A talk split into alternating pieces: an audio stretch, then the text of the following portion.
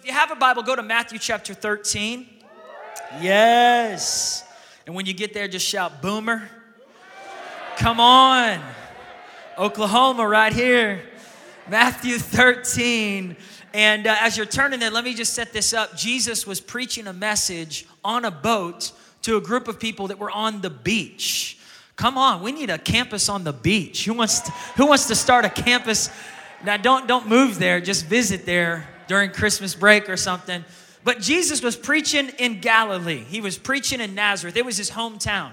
And he was preaching this whole chapter, Matthew 13. It's a chapter of stories. So he was, he was telling seven parables, seven stories to try to help people understand what he was like, what God was like, what heaven was like, what the kingdom of God was all about. And the first four parables, he was talking to a, a large crowd of people that were surrounding uh, the boat on the beach. And then the last three parables, he turns to his small core group, his circle, his connect group. Give it up for all the connect group leaders in the house.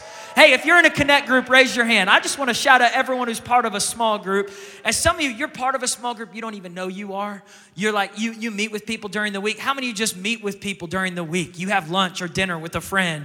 Come on. This is what God wants us to do is cultivate friendships where we talk about the kingdom of God. He wants us to have relationships where we learn who He is and what He's called us to be, what He's called us to do. So, this is what Jesus was doing. He turned to his small group and He said, Okay, let me tell you some stories in private. Jesus was good with the core, just as, as good, just as he was as good with the crowd.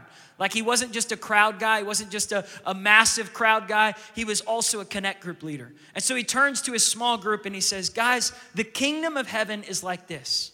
It's like a treasure that's hidden in a field. And when a man found this treasure, he hid it again. And in his joy, he went and he sold all that he had. Everybody say, sell out. So he said, This man sold out and he bought that field. Why? Because he knew the treasure was in the field. He was searching for it, he found it. Once he found it, he sold everything and he bought it. And you would think Jesus would stop right there that he conveyed a, a, a parable, a story, a principle. But Jesus wanted the team to understand how much, how important this parable was, this topic was. So he shared a second one. And he said, again, the kingdom of heaven is like a merchant looking for fine pearls. And when he found one of great value, he went away and he sold everything he had and he bought that one pearl. Sell out. Lord, I pray that you would speak to us today about selling out to the season you've called us to selling out, God, to the message and to the heartbeat and to the purpose that you have for our lives. Selling out, God, to the pace that you've called us to run with, God, that we would be sold out to your kingdom, not to our kingdom, not to our way, not to our glory, but for your glory. And I pray that we would leave encouraged, refreshed, reminded, God, that you are for us and not against us, and the best is yet to come. In Jesus' name, everybody said, Amen. Amen.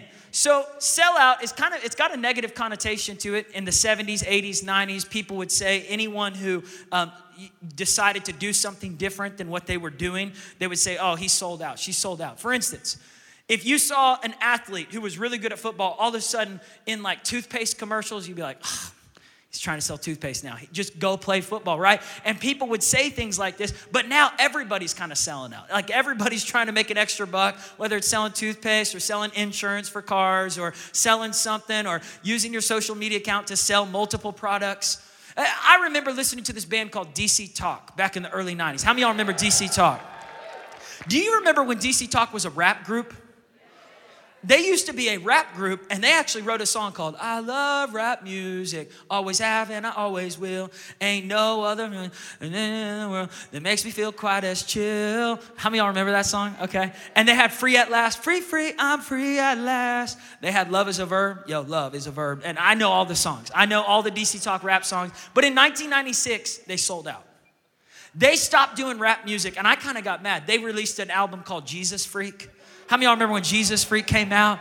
And it was it was rock music. And I was like, bro, like I'm friends with them. I was like, bros, why are you selling out? Like rap music, you love rap music. I thought you did, but now you're going to rock music. But here was the point they were selling out not from a genre that yes yes they were leaving behind a genre they were used to to embrace a brand new sound. Some of you god has something for you right now but you got to sell out to the new sound that god's called you to move in. Did you know jesus freak went on to be their number one most top grossing album in the 90s it sold more albums than michael w. Smith steven curtis chapman point of grace. Come on i know all the christian music back then. They made it big off of an but they chose to sell out. Some of you, God's calling you to sell out to the field that He has right in front of you. You're looking for a harvest, you're looking for God to do something great, and He's saying, You're gonna have to leave behind some comforts. See, some of you are in a field of fear, and God's inviting you to sell out to a field of faith. Some of you are in a field of singleness, hello, and God is calling you to sell out to the field of marriage. Put a ring on the finger. Some of you are in a field of selfishness, and God's calling you to sell out to the field of serving others. And as long as you stay in one field, as long as you hold on to these cheap pearls, you'll never know the potential on the other side of selling out for the great pearl, the field where the treasure lies. So I had a band when I was um, in high school. We started a band called Envoy, and we were we were kind of. I heard like one woo. How many y'all were lucky enough, blessed enough to get an Envoy CD back in the day? Some of y'all early fans, you've been with me. You're my road dogs. So this, let me. We have a picture of our band. If we got it, let's throw it up there. This was Envoy. Watch out, Backstreet Boys. Watch out, NSYNC. Envoy. We Uh, so me, Daniel Mao, Jake Sexton, Chris Trowbridge, we all got together, and I was getting ready to graduate college. And we had been dabbling in music. It was a side hustle. It wasn't the main thing. We had school. I had uh, I was dating Ashley at the time. We weren't married. We weren't engaged. We were just dating. We had drama. How many of y'all remember the days of drama when you were dating your spouse? Okay, so that's where we were. And and on top of that, I had three jobs. Like I, I was doing real estate, I was working still as a janitor, I was doing multiple things. I was a mascot for the Tulsa 66ers NBA D League team. Thank you so much. Come on. And Chris Trowbridge comes to me and he says, Paul, if we're gonna make it in music, no record label is going to choose us until we sell out to our sound, until we sell out to our season, until we sell out to the possibility of what could happen if we quit our jobs, if you be done with school and just go all in with the band, go all in with the music. And I knew what he was asking me to do. It's not a sellout unless you sacrifice. It's not a sellout unless you sacrifice something. You've listen, this don't miss the parables here. Jesus was saying this man sacrificed everything to sell out for this one thing. It's a parable about priorities. Where do you want to end up? Where do you want to go with your life? What do you want to see? What kind of harvest are you looking for? Do you have a target? Do you have an aim?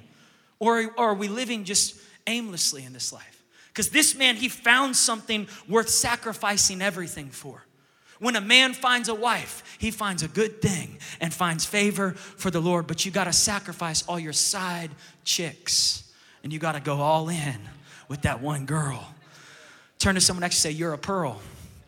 You're a pearl. You're worth it. You're worth it. But listen, listen, listen. Chris was saying we've got to go all in. So I finished college. I graduated in May, May 3rd. I remember the graduation day, and I said, okay, I'm selling out. I'm going all in with our sound. I'm going all in with our season. I'm going all in with our music, our style, our, our, our what God's called us to do. We started calling up youth groups, and prior to this, we were losing money as a band. Every time we traveled, we lost money. We didn't make any money, which was a sign that, you know, probably should have stopped back then. but we were persevering. And all of a sudden, things started taking off. Momentum started building. We recorded a CD. I got a box of my CDs with me today. I got, I got a ton of CDs. Can y'all see that? Look at all these CDs.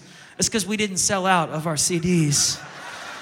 Ashley's like, yeah, we should, we should probably sell some of those. Who would like a CD today from the original Envoy band? You, all right, here's how I'm gonna give it out. Who has a birthday today? It's your birthday today. Is it your birthday today? Give it up for this man. Happy birthday. You get an Envoy CD. These are rare. Very few people have these CDs. There's gold in here, there's treasure in this field. Come on, say happy birthday to this young man. Hey, come on. Glad you're here. Okay, so we started taking off. Momentum started building. Our band was getting was just we were starting to get popular. We were playing for rooms of like 100 people, then 200 people. We even got a gig where we played for close to 3,000 people. We started selling CDs. and We started making money. And I was like, "Okay. Okay, now I see there's harvest in this field." And then I got a phone call in the middle of the summer. And I'll never forget it, the summer of 2008. We were halfway through our tour. We were doing a world tour to Oklahoma Texas, Louisiana, Arkansas. Come on, we did make it over to California. That's, that's world tour, that's global.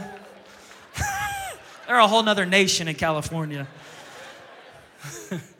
but um, I got a phone call from my dad, and he said, Hey, Paul, I got an opportunity for you. Life interrupts you with these invitations to look at a field. Life interrupts you with these invitations where there's this pearl and you're and you're wondering, should I sell out for that? It's amazing, but it's not like I'm it's not like I'm losing here. It's not like I'm a homeless man that just found a pearl. Like the merchant was wealthy, he was successful. He had momentum. It wasn't like he was poor. But he found something that was worth sacrificing everything for. Same thing with the man who found the field with the treasure. He had enough money to live, to be happy. But when he found that, he sold everything for it. So my dad calls me and he says, I've got an entry. He said, I need your help at the church. I said, Dad, I've been giving you free labor since I was born. when you're a pastor's kid, you have to volunteer at the church. I was like, I can't. Our, our, our band's taken off. He goes, That's great, that's great, that's great. He said, I actually have a, a job for you. Now that you graduated college, I've got a part time job. We'll pay you seven, seven bucks an hour. I was like, okay. And uh, he said, I need your help with the college ministry. And I said, Dad, thanks so much. You know, I'll pray about it. I don't, I don't really know. I don't know. I think I'm, I think I'm happy with music. So I was doing music, but I couldn't go to sleep. Like I just stayed up through the night and I just kept thinking about the church. I kept thinking about teenagers and college students and people's problems and people struggling and people needing a shepherd, people needing a pastor. And I couldn't shake it. It was just, it was keeping me up at night. I, I started writing down visions and dreams. And how do you know when you're called to a certain field, you can't shake it? It just won't leave you alone. It's just calling you, it's stirring you. You're waking up and you're dreaming about ways to make that field better. And you're thinking about the treasure that's in that field. And you're willing to give up all the other money, all the other treasure, even if this doesn't even make the same amount of money as that. You're okay with all of that because you found something worth living for. You found something worth dying for. You found something you could do the rest of your life. And if only five people show up to it, you're happy because that's what you were born for. And I, I got to the end of our tour. I prayed, I fasted, I couldn't shake it. I sat down with our band. It was one of the hardest conversations because our band was finally taken off. We had sold 500 CDs, just had a few more CDs to sell. And I said, guys, I think I'm called to the field of pastoral ministry. And they said, well, like when? I said, like now. Like, I can't do both.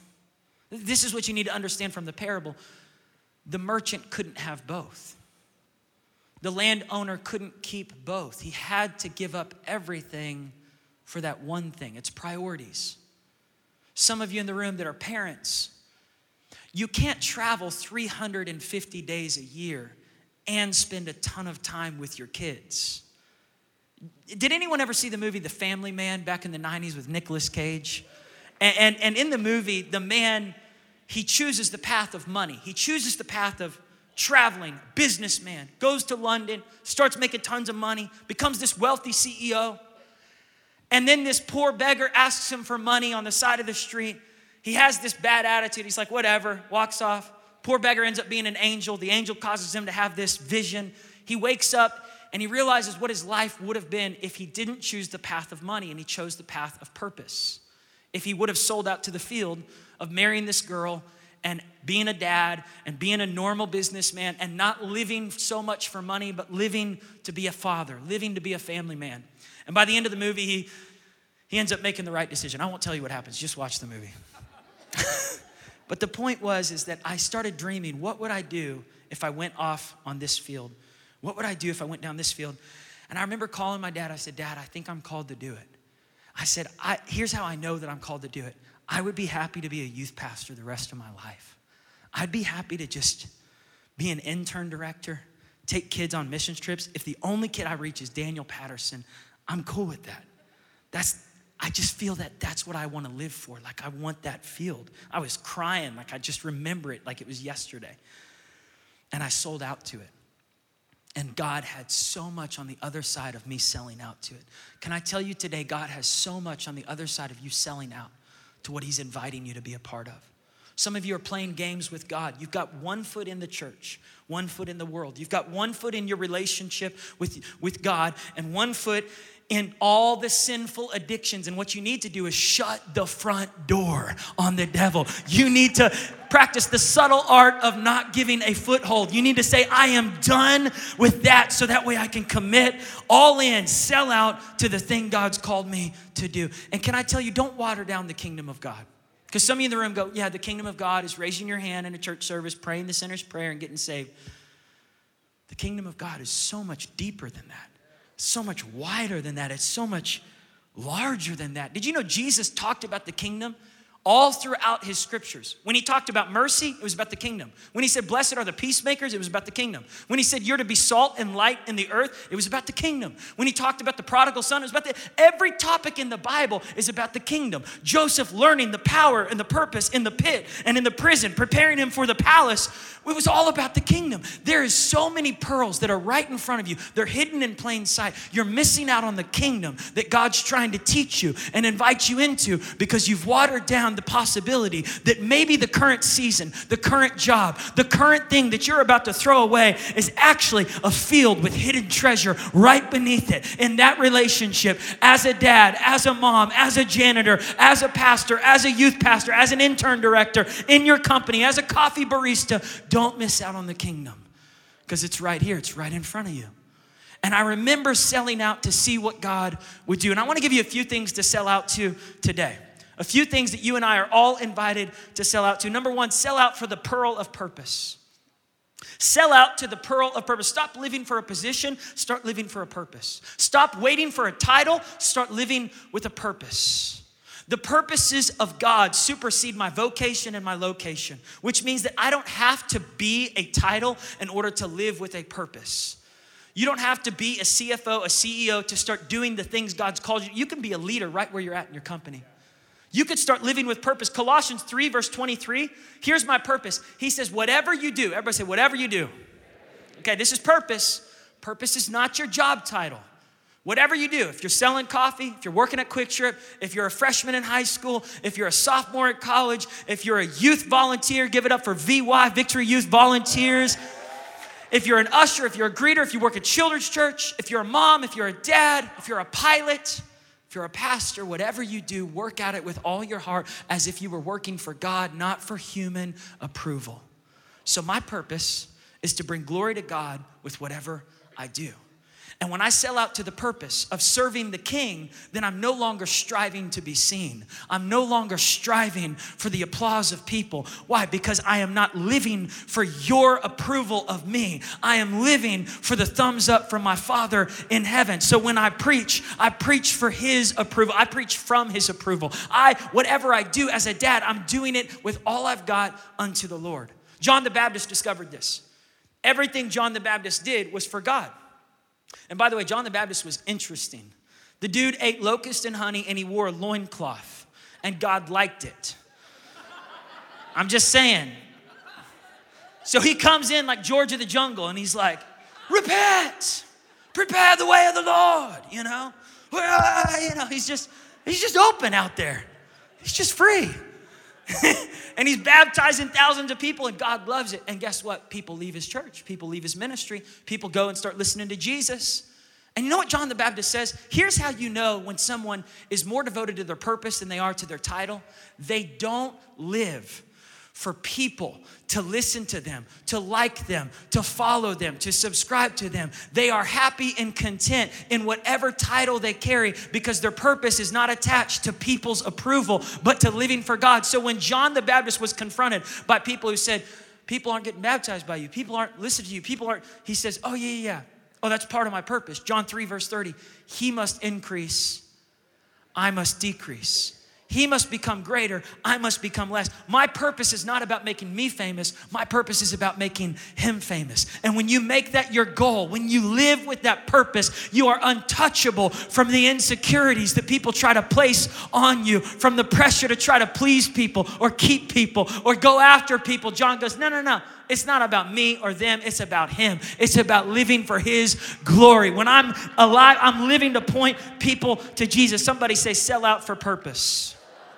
You got to sell out to it because if you don't, you'll never discover your potential.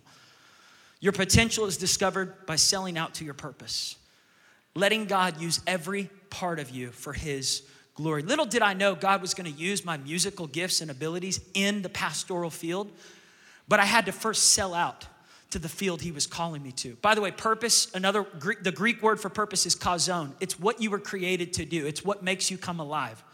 Some people are pressuring you to pick a job that's gonna make you the most money. At the end of your life, you will not answer to them on the throne. You will answer to God. So if you are just choosing the path of least resistance or the path of most money, you might miss out on the field of purpose. You need to spend some time praying, saying, God, what makes me come alive? Because what the world needs is people who've come alive. The world doesn't need a bunch of people that are robots doing jobs just because it's a title, as long as I'm the CEO, as long as I'm the CFO, as long as I'm in charge here, as long as I make a salary of this, I feel purposeful. But God goes, no, no, purpose is bigger than an income check. Purpose is bigger than the house, the car you drive, the salary you make. Sell out to serving the king instead of striving to be seen. Number two, the pearl of your personality. God has uniquely made you with a specific design. Genesis chapter 1 says, We are made in the image of God. There's a pearl in your personality. Now, some of you are going, now hold on, that's not a pearl, that's more like a stone, that's a rock. My husband's personality is like a rock, it's sharp, it's rough. My wife's personality is like a stone. and Jesus says, no, no, no, your, your, your personality is a pearl. Jesus was going to Jerusalem not to make his name known, but to purchase a pearl. See, the parable of the pearl can be looked at in so many ways. In reality, the pearl is you, the pearl is me. God was in heaven with all that he needed, all that he wanted. He had all the wealth, he had all the angels, he had the throne. Here, him and Jesus are talking, and all of a sudden they see a pearl, and the pearl is people. And God says, That's, that's what we've got to give everything for. We've got to sell everything to get that to get him, to get Mark, to get Natalie, to get AJ, to get Amber, to get Paul, to get Ashley, to get John, to get to get Sharon. We've got to we've got to give everything for that one thing. You go, "No, no, no. God doesn't love us that much." You are watering down the kingdom because you think it's about a salvation prayer when God says, No, no, the kingdom is you. I made you. God made you for his delight. God delights in your personality. You're like, Well, I don't know. I mean, I'm not like them. I don't have a personality that's super exciting or fun, but God loves you. You're an expression of God that the world needs. You're an expression of the Holy Spirit that's different than me. Some of you don't like your personality, and that's why you don't like her personality. So you go, man, this girl's personality, she just needs to calm down. She is on level 100, and God goes, No, I like that personality. I made that personality. Well, she just needs to tone it down and be more like me. You don't even like yourself. That's why you don't like her. You don't like him because you don't like you. And until you discover the kingdom of God, that he loves you, that you are his pearl, that he sold out so that he could purchase your salvation because he loves you. He has a plan for your unique quirkiness. God loves the fact that you're different than your brother. Like there's a pearl in my personality that's different than the pearl in my father's personality. There's a pearl in your personality that's different than your mother's personality. And God goes, I don't want you to be a copy, an imitation of someone else. I want you to be the original, real pearl that I've created you to be. So bring all of you. Bring your mullet. Bring your glasses. Bring your mustache. Bring your Fu Manchu. Bring your Star Wars, you know, magazines. Whatever you like. You go, well, I don't think God's interested in the details of our life. Your view of God is limiting your acceptance of the kingdom. God goes, it's hidden in plain sight. You don't even see it because you think the kingdom is just going down to an altar call and getting saved. But the kingdom is so much deeper than that. The kingdom of God is realizing He loves every part of me. He loves the way that I laugh. He loves the way that I smile. He loves the way that I preach. He loves the way that I think. He loves that I'm not like all the other pastors. He loves that you're not like all the other businessmen. He loves that you're kind of country. He loves that you're kind of rough around the edges. You go, I don't know. Look at John the Baptist. Did God love John the Baptist? He loved him. Jesus said, You missed out on the kingdom, and he was right here. And the religious people go, What are you talking about? Jesus said, You were waiting for Elijah to come, and he came. He was right in front of you, and you missed it. Man, he was wearing undies out in the wilderness, eating locust and honey, had a loincloth on. God doesn't love men running around in loincloths. And Jesus goes, You missed it. Your preferences are limiting your ability to receive the kingdom of God because it's not rap music. It's not what you are used to. It's different than what you thought it was going to be. And you can't see the pearl in John's personality. Can I tell you, God loves the pearl of my brother John's personality? Just as much as He loves the pearl of my personality and your personality. God loves the pearl of AJ's personality just as much as He loves the pearl of Tom Morris's personality. And God loves the pearl of Billy Joe's personality just as much as He loves the pearl of Joyce Meyer's personality. Well, Joyce, you know, she's, you know, Sharon, you know, Paul and Pam and Ronnie. And man, if you just discovered how valuable you are, you would start seeing the value in everyone else around you and you go, oh my goodness, the kingdom of God is among us. He's right here. John the Baptist, with his rough preaching, with his loincloth, with his locust and honey, with his productions on stage, and Paul and Tom and the usher in the back and the man behind the camera. Everybody look at each other and say, You're a pearl. You're a pearl. You're a pearl. David had a revelation of this in the Bible. Psalm 139, verse 1. He said, You've searched me and you know me, God.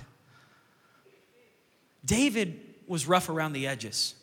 The man committed adultery, the man murdered the woman's husband that he had adultery with. The man was honestly not always present with his kids. He was busy running the kingdom, so he didn't have a ton of time to spend with Absalom. So Absalom developed a grudge against him because he didn't work on some of the things that Absalom wanted him to. And David could have held all of this bitterness towards himself. I wasn't the dad I should have been. I'm not the husband I should have been. I'm not the best businessman. I'm not the best leader. I'm worried. I'm anxious. I'm stressed. I don't like myself. But David got over all of his flaws. And he said, God, you know me. You created my inmost being. You knit me together in my mother's womb. All the rough edges. You've got a plan and a purpose for all of my flaws. I praise you because I'm fearfully and wonderfully made. Your word works are wonderful. I'm a pearl, God. I may not be a pearl to the world, but I'm a pearl in your eyes. You see me. You saw me in the depths of the earth. You made me in the secret place. Somebody say, I'm a pearl. And the more you discover that, the less you need the applause of everybody else. Like I decided this weekend, I'm not necessarily preaching for you, I'm preaching for an audience of one. And the beautiful thing is, He's already approved me so I don't have to go to Jerusalem to prove it. I don't have to be a public figure to prove it. I don't have to get hand claps to prove my value and my worth. So many of us are in anxiety because we're trying to prove ourselves on social media. And God goes, You know you're a pearl, right? You know you're you know how valuable you are. Like I gave everything for you.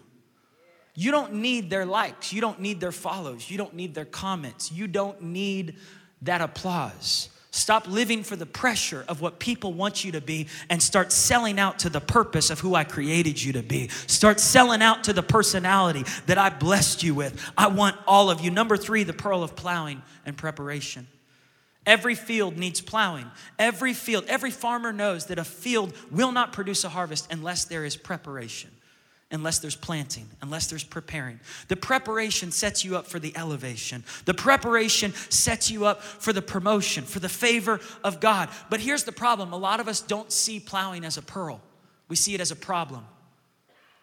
And as long as you see plowing and preparing as a problem, you'll never discover the potential on the other side of that pearl because there's so much connected to your preparation. Proverbs 20, verse 4 says, Sluggards don't plow in season. So when it's harvest time, they look for harvest and they see nothing. Can I tell you this morning, I was plowing for you. I was praying for you. I was preparing. I was going over my notes. Even though I pr- preached it last night, went over it last night, I was saying, God, what do you want to shift this morning? I want to prepare so that when it's time for harvest, the people are ready to receive the word of God. Some of you are in a business right now. Some of you are working for a company right now, and you're waiting to give your all until you're the head of the company. God says, I want you to give your all, even as a janitor. I want you to sell out to the pearl of preparation, even as the one who's cleaning up all the trash, cleaning up the bathrooms, running things behind the scenes. I want you to sell out to plowing. I want you to find your worth not in the harvest, but in doing the obedience that I've called you to do. There's a pearl every morning when you wake up and pray. Every morning when you wake up and read the word of God, what are you doing? You're plowing for your purpose. You're preparing for your day. Proverbs 10 verse 4 says this, lazy hands make for poverty you want to end up in poverty? Then don't plow. You want to lose your job? Don't work. You want to miss out on your promotion? Don't show up on time. Don't put in any effort. Don't go the extra mile. Don't find work as exciting. Make it a drudgery. Complain about it on Instagram. Oh, my job stinks. Wish I had something else. Wish I had better friends. Complain about your life because when you complain, you remain. In fact, when you complain, you go backwards. But when you start finding the pearl of just plowing in that relationship, plowing at that job, plowing, just waking up and going, oh, I'm excited. I'm hungry to see what God's gonna do today. I'm praying for my kids. But Paul, I haven't seen a harvest in my son's life. This is why Galatians 6, verse 9 says, Do not grow weary in doing good. Don't grow weary in the plowing. Don't go weary, for at the proper time, harvest will come if you don't quit, if you don't give up. Somebody say, Don't give up in the plowing. Don't give up in the plowing. Number four, the pearl of pain. I can already just feel in the room some of y'all going, I think that's a misspelling. I think that's a mistake. That's not a pearl, Paul. Pain is not a pearl, but I would tell you today it is. I was sitting down with a pastor in my life who's twice my age, and he's gone on to do some great things in ministry and leadership. And I asked him, I said, What do you think the key is to, to, to being a great pastor, to being a great leader? And he said, You really want to know? I said, Yeah. He said, It's embracing pain. He said, The more pain you walk through, the more you're going to grow into who God's called you to be. I said, uh, Is there any other way? That's what Jesus said in the Garden of Gethsemane. Is there any other way? Nevertheless, not my will, but thy will be done. Jesus embraced the pain of the cross so that he could see the pearl of the kingdom of God come to pass. The pearl of pain. It's choosing not to run from pain, but instead to lean into it, to say, God, what do you want to teach me? Did you know there's three kinds of pearls? There's real pearls, there's cultured pearls, they're real pearls, but it, it's basically people who will, I'm gonna tell you what happens. And then the third group is the imitation pearls. There's three kinds of pearls. I don't know if we've got the pictures of this, but I want you to just kind of see the difference. This is a fake pearl, $1.45. Some of y'all got the earrings on today. it looks real. Can I tell you the distinguishing factor between a real pearl and an imitation pearl? It's in the weight. It's in the weight.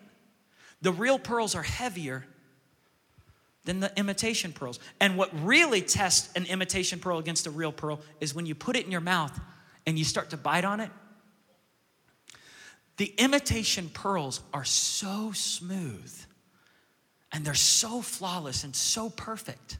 You can tell they're an imitation pearl. The real pearls have little rough edges around them. You can't see it, but once you put it in your mouth, you go, no, no, no. But this is the part of pain there's something about a leader with a limp. There's something about a pastor who's walked through pain. And you go, I can trust him because he's carried some pain in his life. And the more pain you have, the more weight you carry, the more depth you have as a leader.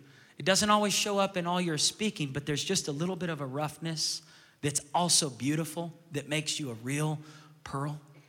So here's how a real pearl is developed a real pearl is developed in the South Sea, in the ocean, when an irritant, an irritation gets inside of a clam or a shell or an oyster, a mussel. this irritation gets in. And the more irritation there is inside of the oyster, the oyster releases something called nacre, N A C R E, nacre. And this nacre substance begins to form a layer over the irritation. And the more irritation there is, the more nacre is released. And the more nacre that's released, it's layer upon layer upon layer that produces a true, real, genuine pearl. The pearl is produced through the pain.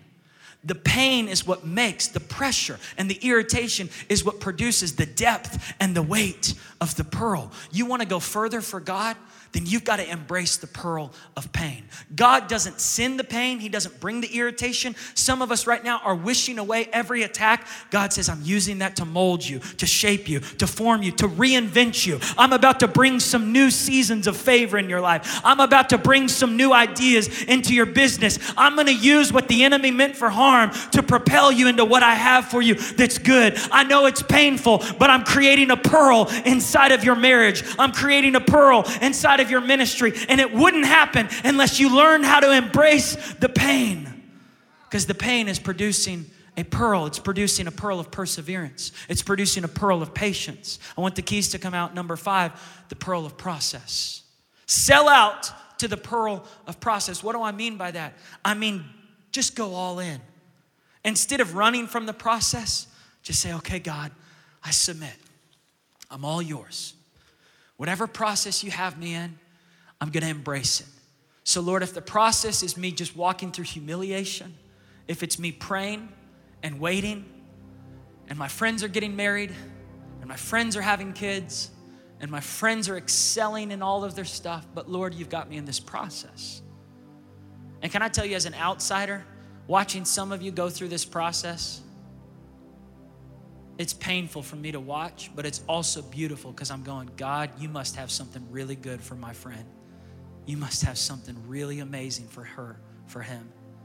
All the stuff they've had to wait on and walk through and, and battle through this process, you must be getting them ready for something great.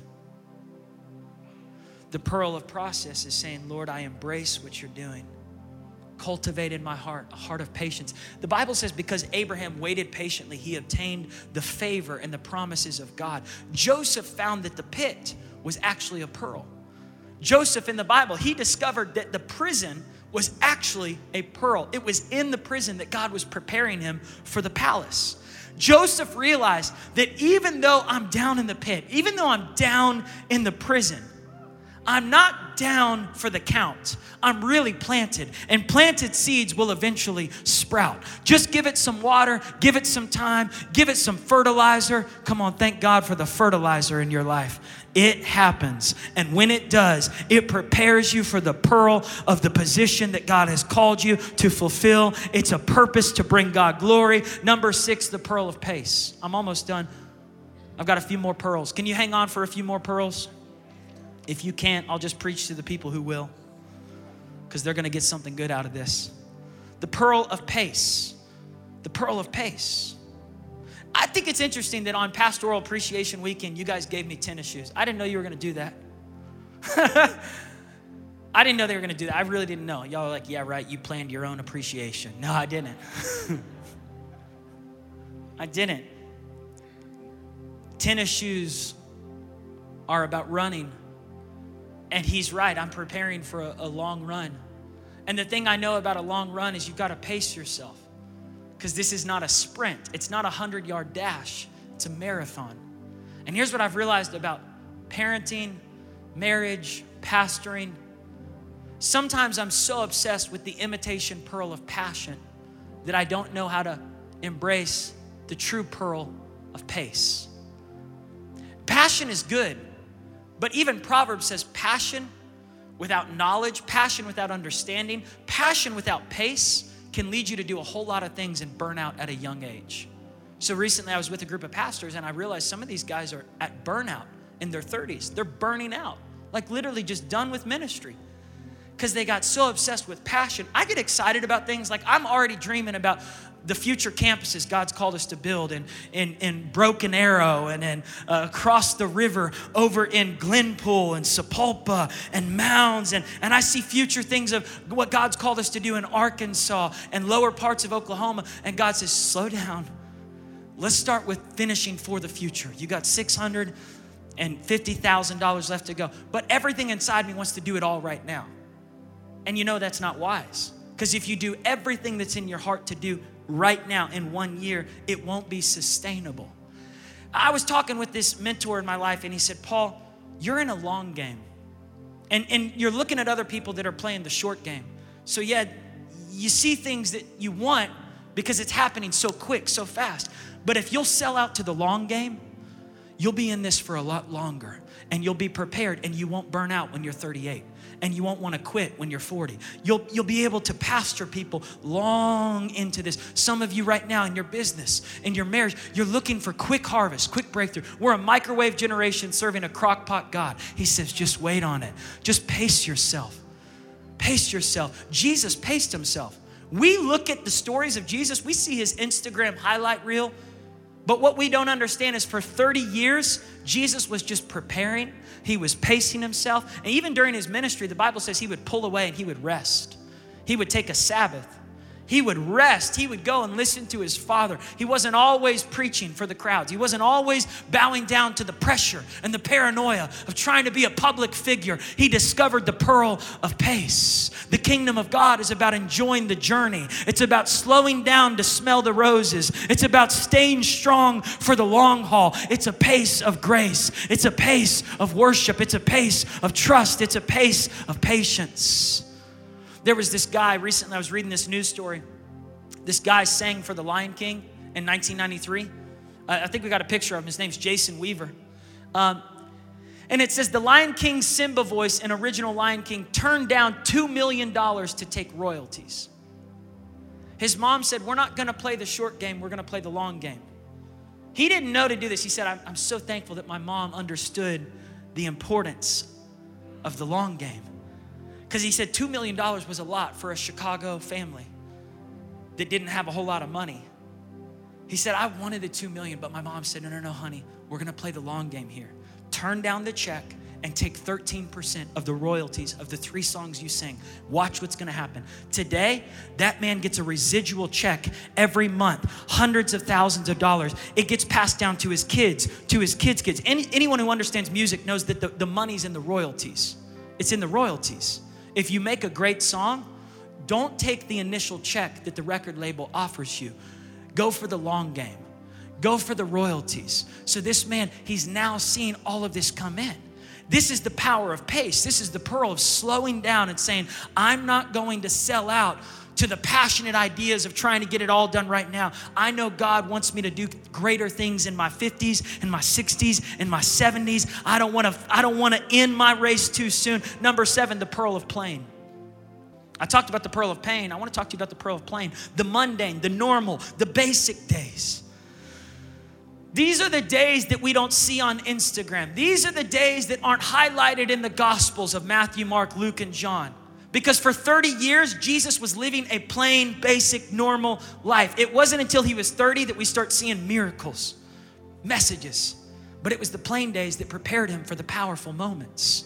It was the plain days of just showing up, being a son, serving his mom, serving his dad. Some of you have a plain day this week, Monday, Tuesday. Some of you have a plain week this week. No highlights. You know what? God celebrates the plain days. God celebrates the plain season that you're in. It looks plain. You know, there was this guy who was pretty plain. He was pretty basic in, in the 60s, 70s, 80s, 90s. And now they're making movies about it. I think we got a picture of this plain guy. There he is right there. Mr. Rogers. People said, Mr. Rogers is basic. He's plain. He comes out in his red sweater.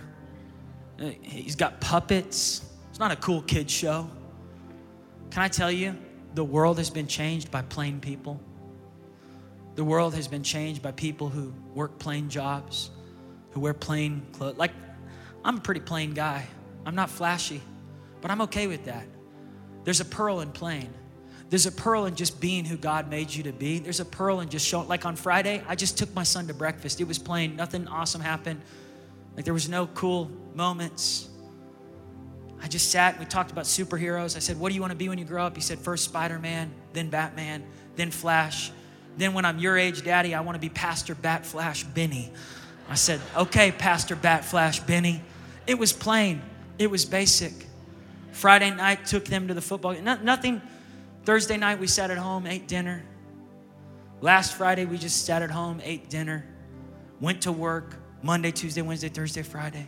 Went to meetings, prayed for you, prepared sermons for you, and it's in those plain days that God's doing something powerful. It's in the plain days that I was serving as a janitor and I didn't even see it, that God was preparing me for what He was going to do later in our church. It's on the plain days that God's preparing you for something powerful, which leads me to my eighth point the pearl of prayer. Some of you have lost the pearl of prayer. You've settled for the pearl of paranoia, you've settled for the imitation pearl of pleasing people. But God says, I want you to shut the door on every distraction, turn off off your iPhone for once in your life and just get in your closet and sell out to prayer. Lord, I thank you that you're doing something powerful. Even when I don't see it, you're working. You're turning all things around for good. Lord, I thank you that greater things have yet to come. Lord, I'm selling out to pray. Even when I don't see the breakthrough, I'm selling out to the pearl of prayer. It's a kingdom principle. As I pray, God, you're going to move the mountains, and I'm going to pray with faith faith and I'm going to pray with hope. You know, Elijah sold out to prayer, Daniel sold out to prayer. Daniel would pray every single day. He'd open the windows and pray, and then he would shut the windows and pray. So that when he was thrown in the lion's den, he had already prayed himself up for the moments where he needed the power of God. The pearl of prayer opens the door for the pearl of God's power so that when I'm faced with the mouths of lions, I don't crumble, I don't shake. Elijah prayed on the day that he said, Rain is coming, revival is coming. They said, We don't see it. Elijah just kept praying. Everybody say, Pray. Sell out to prayer, sell out to prayer. Uh, the next pearl, the pearl of promises, the pearl of God's precepts. I wrote a parable this week. You want to hear my parable? It's short, I'll make it quick. I was going to tell you even if you don't want to hear it. You can write a parable. That's my homework for you this week. Write a parable parables have meaning. So, so this parable is um, this wealthy man who owned a lot. His wife died, and out of his sadness, it just kind of kept him driving the business. He started buying more companies, started investing in stuff that just took off. Built houses in Italy, built houses in France, Australia, South Africa. The man started multiple companies, bought lots of land all over the US, and then he died. He had five relatives. They all showed up to his funeral. Not really to honor him, but more to hear what was on the will. One family member really cared about him, it was his daughter. The rest, they were kind of like, just tell me what he left me. And so the butler read the will. He said, okay, every one of you gets a check for $2 million. Come on, dad's worth more than that, but fine, we'll take the check. As they were walking out of the room, the butler said, But wait, you have an option on the table, they saw these leather journals. He said, You can leave the check and take one of his journals, or you could keep the check.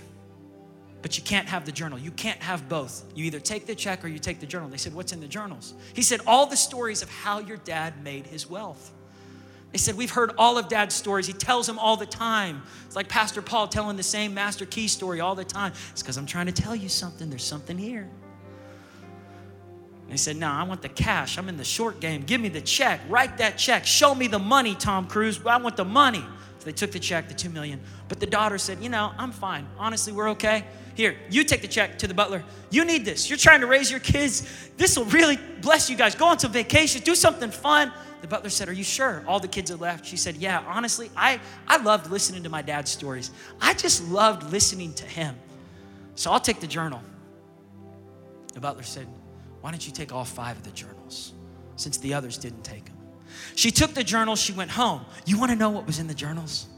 I know because I wrote the parable. She opened the journals, and in the journals were numbers. She was confused. What are these numbers for? And then there was addresses, and every page had a key on it taped to the pages and she discovered that he had left whoever took the journals got all of his bank account numbers got all of his homes that he had built all of the companies that he owned all the stocks he had investments in come on Choose the pearl. In every page, there's addresses, there's numbers, there's countless. The kingdom of God is deep, it's wide, but you've got to sell out to it. It's here. Stand up on your feet. It's here, and it's in the pearl of His presence. Some of you are more captivated by the pearl of Popeye's chicken, which is not as good as Chick fil A. Thank you very much. Some of you are like, I just want to get out of his presence so I can go to Popeyes. I want the pearl of Popeye's chicken. I don't know why I'm running like that. I know I took you a little bit longer today, and I'm sorry. I know you, but again, some of you, you come here a long way, and I want to give all I got for you. For me, this is the pearl of pouring it all out. I don't want to leave anything on the field. If this is my last chance I get to talk to you, I want to give it all I got. We're not promised tomorrow. Some of us are living like we got the rest of our, like a hundred years, and God's saying, come on, sell out to the pearl of prayer. Sell out to the pearl. You'll never regret praying. You'll never regret spending time in God's presence. So, with our heads bowed and our eyes closed, I think some of you are here right now and you're in the pearl of process and you've been resenting it. Some of you are in the pearl of pain and you've been running from it.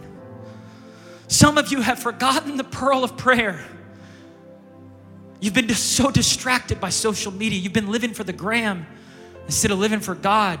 You've been living for the applause of man, the, the pleasing of people, just trying to impress people. And God says, leave that field and step into the field of pleasing God. Sell out to the purpose of God. Sell out to the plans of God. Sell out to the pace that I've called you to run. Stop comparing your race with His, with hers embrace the pace I have you in with heads bowed and eyes closed, if God's speaking to you in a specific area of your life that you need to take that pearl, you need to embrace that pearl in your life, I want you to lift your hand all over this room. God's saying, Yes, sir, that's you. Yes, that's you.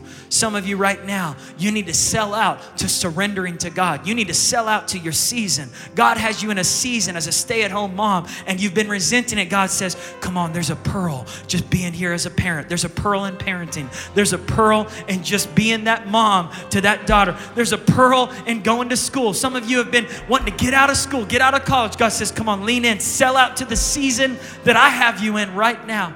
All over this room, if you're here today, and God's speaking to you in an area that you need to surrender, I want you to raise your hand. God's talking to moms, dads, college students, teenagers. Yeah, areas where you've had an attitude towards God saying, I don't want to do it, I don't want to do it. God's saying, Trust me, on the other side of your obedience, I have so much more. I want those of you that raised your hands or should have raised your hand, just leave your seat. Come down to this altar of pearls, this altar of treasures. Come and see what God has in store. Come on, leave your seat of comfort and step into a field of faith. Leave your seat of fear and step into a field of faith. Step into this field where God is saying, I have so much for you. I have so much more for you. Get back in the Word of God. Some of you have left the Word of God. So you've been relying on pastor sermons and God's saying, Come on, I've got messages for you, but you got to open up Psalms. I've got pearls in Proverbs. I've got pearls in Genesis. I've got pearls in Revelation. I've got pearls in Colossians. Go ahead, just lead us in that song, Samuel, and come down to this altar today if you need to surrender today.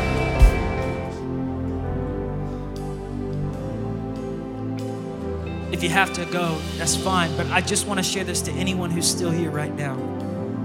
There was this moment in Jesus' ministry. Matthew 13, he was still in Galilee. And a lot of people felt like Jesus should have been further by now. In fact, his own disciples said, Jesus, go to Jerusalem. Anyone who wants to be a public figure doesn't stay here, they don't stay hidden. But Jesus knew that the kingdom of heaven is hidden, and he understood the power of being invisible, the power of being hidden. That Jesus knew his time. Jesus wasn't letting the pressure of people to push him out of his current season. He was patient in his process.